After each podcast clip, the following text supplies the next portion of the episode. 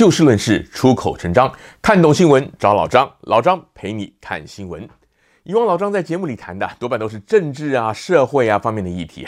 今天要谈的则是台湾这几天很热门的一个娱乐新闻话题。也许我们旧金山湾区的朋友不晓得当事人是谁，或许也会有观众朋友觉得这种很八卦不值一提。不过，我觉得这个事儿不但一点都不八卦，而且很值得我们所有华人朋友一起来深思。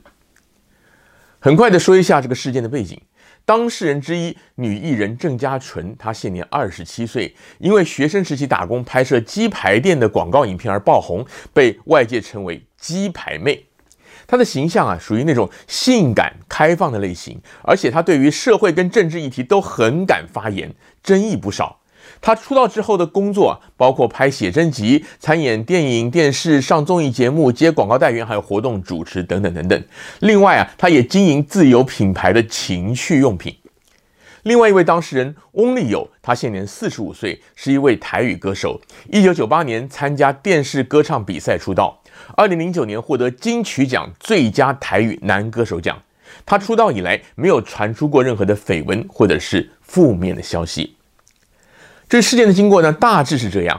这个鸡排妹啊，她一月底在脸书上贴文表示，她在主持一场公司尾牙餐宴的时候，被那家公司的老板还有同台演出的一位男艺人骚扰吃豆腐。她很委屈地主持完这个活动，然后决定把主持费捐给慈善机构。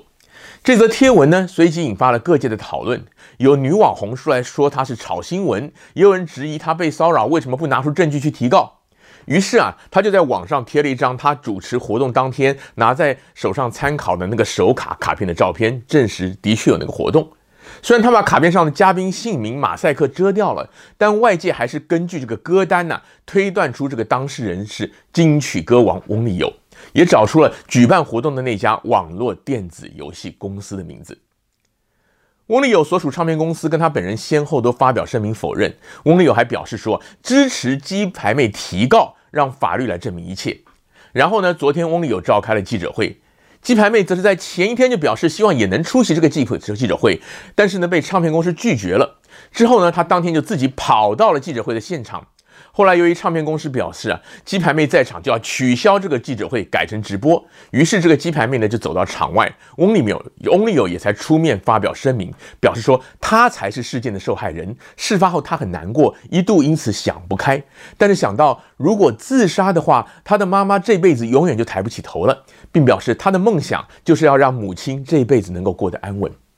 记者会当中，翁立友并没有就当天现场的状况做任何的说明，唱片公司也没有公布现场的录影。而双方虽然先后都提到了司法，也都请了律师，但由于鸡排妹一开始就说她不会提告，只希望电玩公司的老板跟这个翁立友跟他道歉，因此啊，这一起事件的真相大概呢，永远都不会水落石出了。鸡排妹先前曾经描述当天发生哪些事情让她不舒服，媒体也都有广泛的报道，这儿我就不多说了。您有兴趣的话，可以上网去搜寻。我之所以要说这个事件值得所有华人朋友一起来探讨醒思，主要还是因为性骚扰与男女两性在社会文化上的先天不对等。相信大家都还记得，前两年在全球各地风起云涌，女性当事人勇于揭发性骚扰甚至被性侵经验的这个 Me Too 运动，有许多政商娱乐圈的名人、明星、政客、富豪呢，纷纷中箭下马，但也有一些案件被外界怀疑是假造勒索。会出现这种疑问的原因，主要是由于绝大多数的性骚扰案件都是发生在没有第三者在场的时候。如果被指为加害者的一方否认，自称受害人的往往也拿不出证据，因为性骚扰啊有很多都是言语或者动作轻佻，不像性侵犯的案件可能会留下具体实证。这是第一点。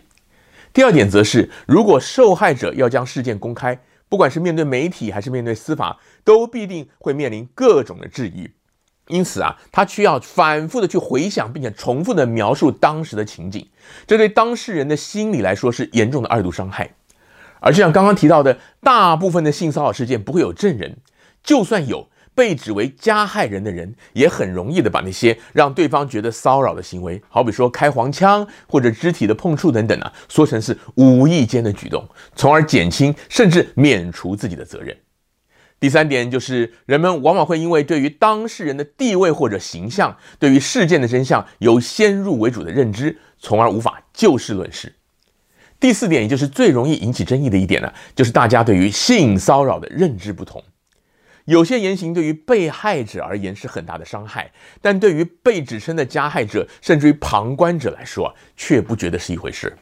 而这也是很多事件之所以引发争议，甚至让这个被害人遭到千夫所指，说是要炒新闻或者勒索金钱等等的主要原因。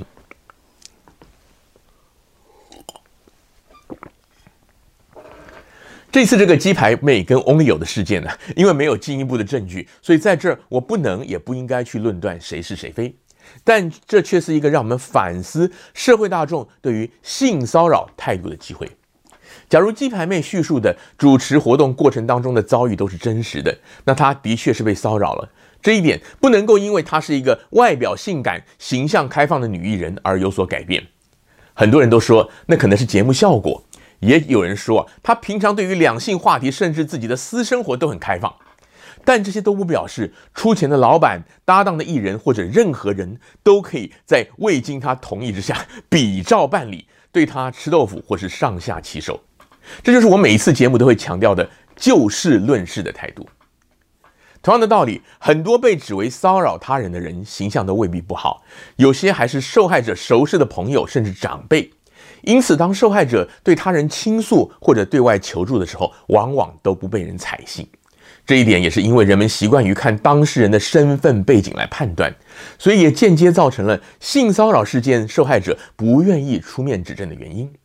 当然，如果加害者是这种熟人或者长辈、长官的话，受害者除了心理层面以外，更需要考虑到一旦事情闹大，未来他可能要承担的实质后果，因此啊，就更是裹足不前了。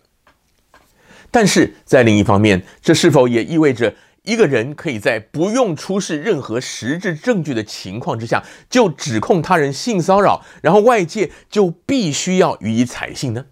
当然也不应该这样。在此，我只是要强调，性骚扰事件是很难在不造成双方当事人额外伤害的情况之下断定这个是非曲直的。因此，大家都应该要设法去避免无意识的骚扰他人的情境，从而会使双方都造成伤害这样的情况出现。这一点其实非常的重要，因为有许多的骚扰事件追根究底，其实加害者未必有恶意。只是因为他自己根本没有意识到自己的举动已经对对方构成骚扰。一个人的言行举止是否构成性骚扰，其实可以分为两个层面：一个是这样的言行举止是否合乎一般公认的伦理道德规范；另外一个层面则是自己跟对方的关系。以这一次的事件来举例。鸡排妹说，现场舞台空间明明很大，但是翁立友却刻意的贴近她，并且从背后去碰触她的腿部跟臀部。假如他说的是事实啊，这当然就是性骚扰。坦白讲，这没有什么好说的。而另外，鸡排妹也说，翁立友他没有按照原定节目的流程，硬是把她留在台上，然后要她一起来合唱，又把歌词里面什么恨你改成想你啊，乃至于还说要为鸡排妹专门开一家公司之类的。这些话语在现场来宾乃至于一般大众看来，应该会觉得这就是现场节目效果嘛。翁立友本人呢，说不定也是这么想的。他如果真的不是故意要骚扰鸡排妹的话呢，他当然会觉得很委屈、很冤枉。但这就是我要说的，自己跟对方的关系很重要。如果翁立友私底下跟鸡排妹很熟，也许鸡排妹呢，她根本不会当一回事。但问题就在于，就鸡排妹本人的认知来讲，她跟 Only 有根本不熟，因此 Only 有把原本按照流程应该退场的这个鸡排妹，硬是叫回舞台上去合唱，然后还开玩笑，再加上不晓得有意还是无意的肢体的触碰，人家当然会觉得她是在骚扰。就好比说，一个女生也许会在参加同学聚会的时候啊，跟某个比较熟的同学去搭肩勾背，甚至搂搂抱抱。但这个并不表示在场的每一个同学都可以来搂她、来抱她，因为关系不一样。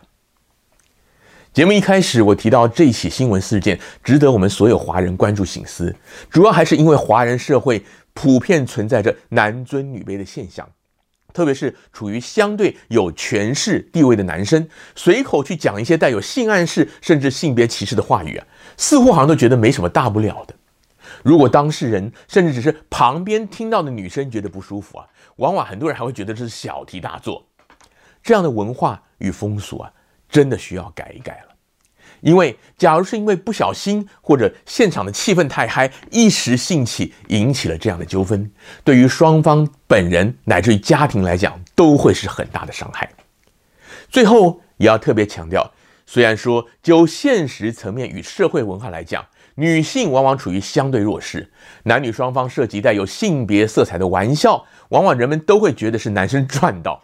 但这其实也属于性骚扰。因为不是每个男生都喜欢在这方面占便宜，也同样的会觉得受到骚扰，心理甚至现实方面也会受伤。女生也应该要同样的小心谨慎。